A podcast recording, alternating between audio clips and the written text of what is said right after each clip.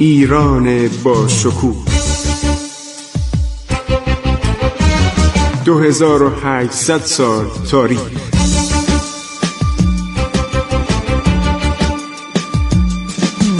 عبور از تاریخ.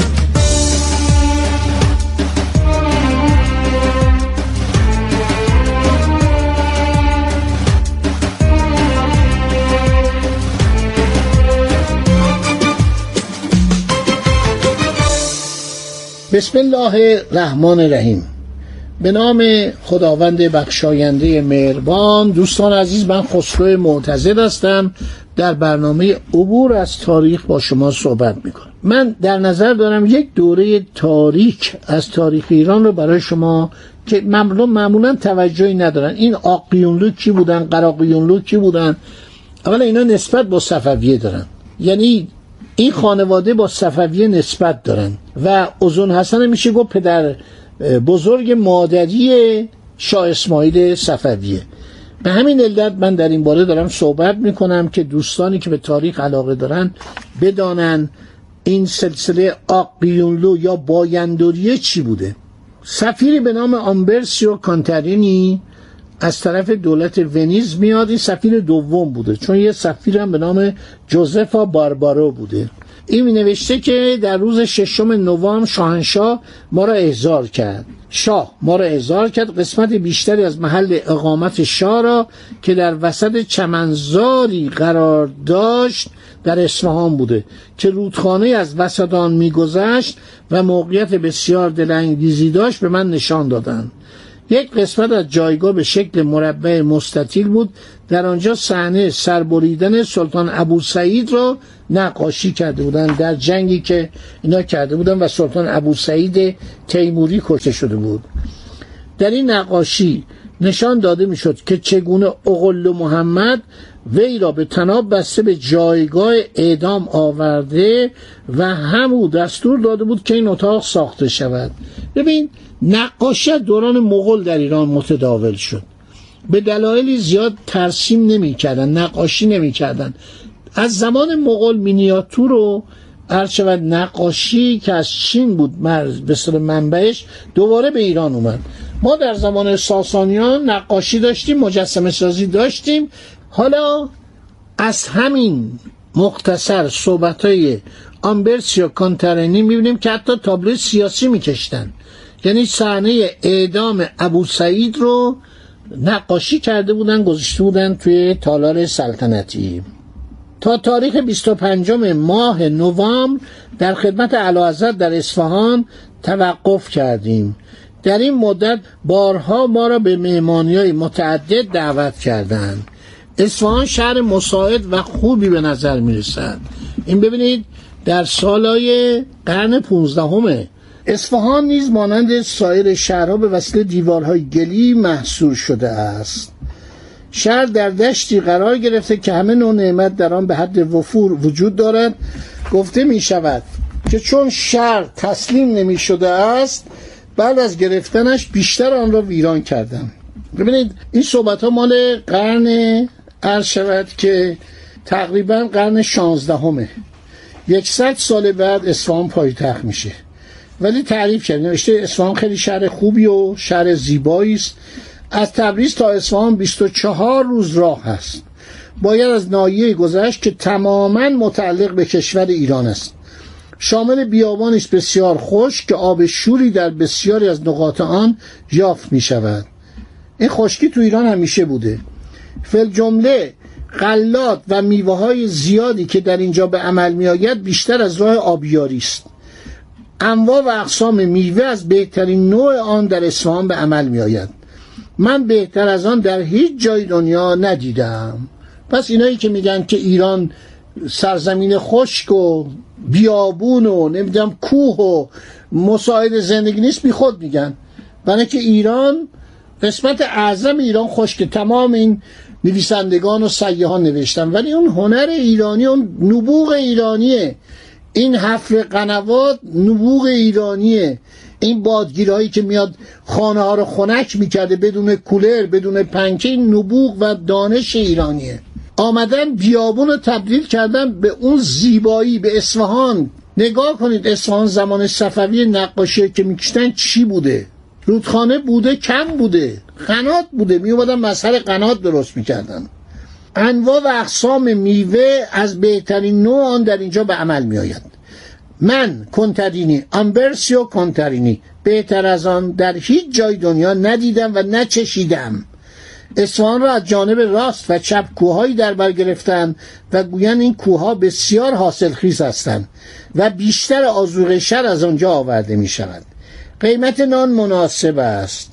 یک بار شطور هیزم یک دوکات دوکات پول ونیزی بوده ارزش دارد. مرغ و ماکیان هر هفت عدد به یک دوکات فروخته می شود قیمت سایر اشیا متناسب است. ایرانی ها مردمانی نجیب و خوشرفتار هستند.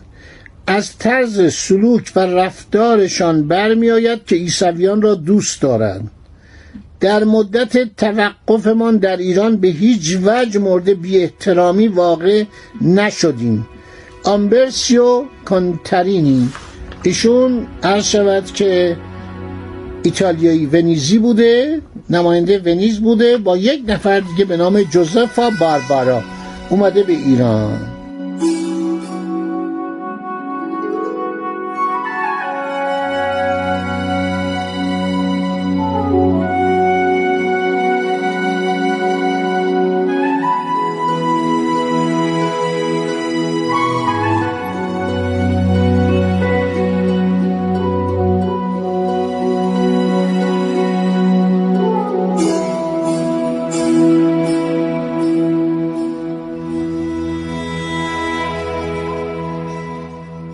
بعد نوشته در چهاردهم دسامبر سال 1474 به معیت علاحضرت اوزون حسن وارد قوم شدیم.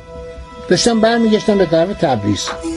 در آنجا پس از آن که دو روز در زیر چادر به سر بردیم با دشواری منزل کوچکی برای اقامت خودمان تهیه کردیم. تا تاریخ 21 مارس در قوم باقی ماندیم. با شاه در قوم باقی ماندیم. در این مدت بارها علاحضرت ما را به حضور خواند. در این مدت از سرمای کشنده زمستان قوم در زحمت بودیم. هنگامی که با شاه نهار میخوردیم یا شام میخوردیم ما را به اتاق خود دعوت می‌کرد.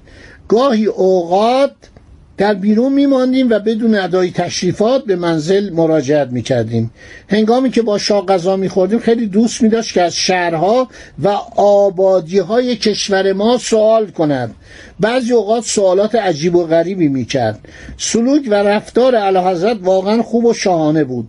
همیشه عده زیادی از بزرگان دربار در اطراف او بودند حدود 400 نفر وگای بیشتر در سر سفره او غذا میخوردن. این اوزون حسن داره میگه. پادشاه ترکمن که هیچ کس شد اونو نشناسه. این یه پادشاه ایران بوده از قوم ترکمن. کاملا ایرانی کاملا عاشق ایران و فرهنگ و سنن ایران. اینان همه بر روی زمین می نشینند برای آنها در ظروف مسی غذا می آورند غذا اکثرا عبارت از برنج و گهگاه ذرت. بعد چی ذرت در ایران بوده؟ همیشه ما این اشتباه رو به ما میگن که ذرت از آمریکا اومد. ذرت در ایران کاشت می شده و مقداری گوشت. انسان از دیدن آن که آنان با چه اشتهایی غذا می‌خورن لذت می‌برد. دور سفره می نشستن روی زمین روی اون قالی های عالی غذا میخوردن.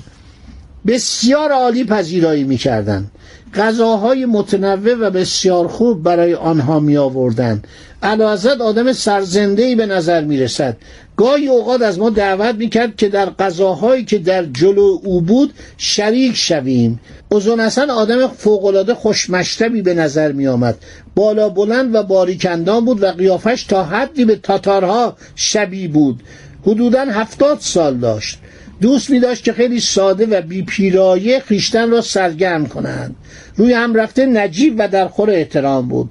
رفتاری مطبوع و دلپذیر داشت. خیلی تعریف کرده از این. میگه با حرکت کنیم به طرف تبریز که حالا دیگه داستانش مفصله و صحبت می‌کنه که من انشالله در برنامه بعد قسمت آخر یادداشته آمبرسیو کنتارینی رو براتون میگم. ببینید چقدر اروپایی از ایران تعریف کردن. ما نمی‌شناسیم. الان بفرمایید از جوانان تو خیابون بپرسید آقا این کنتارینی کی بوده؟ این اوزون حسن کی بوده؟ اوزون حسن کی بوده؟ این آقا توی این مملکت از اروپا می‌برن اینو ببینن. این جلو امپراتوری عثمانی رو می‌گیره و رسالت میده به خانوادهش صفویه اینا رو باید شناخت. شما موزه مادام توسو می‌دید تمام مشاهیر تاریخ اونجا هستن. خدا نگهدار شما تا برنامه بعد. خسرو معتزد با شما خداحافظی می‌کنه. عبور از تاریخ.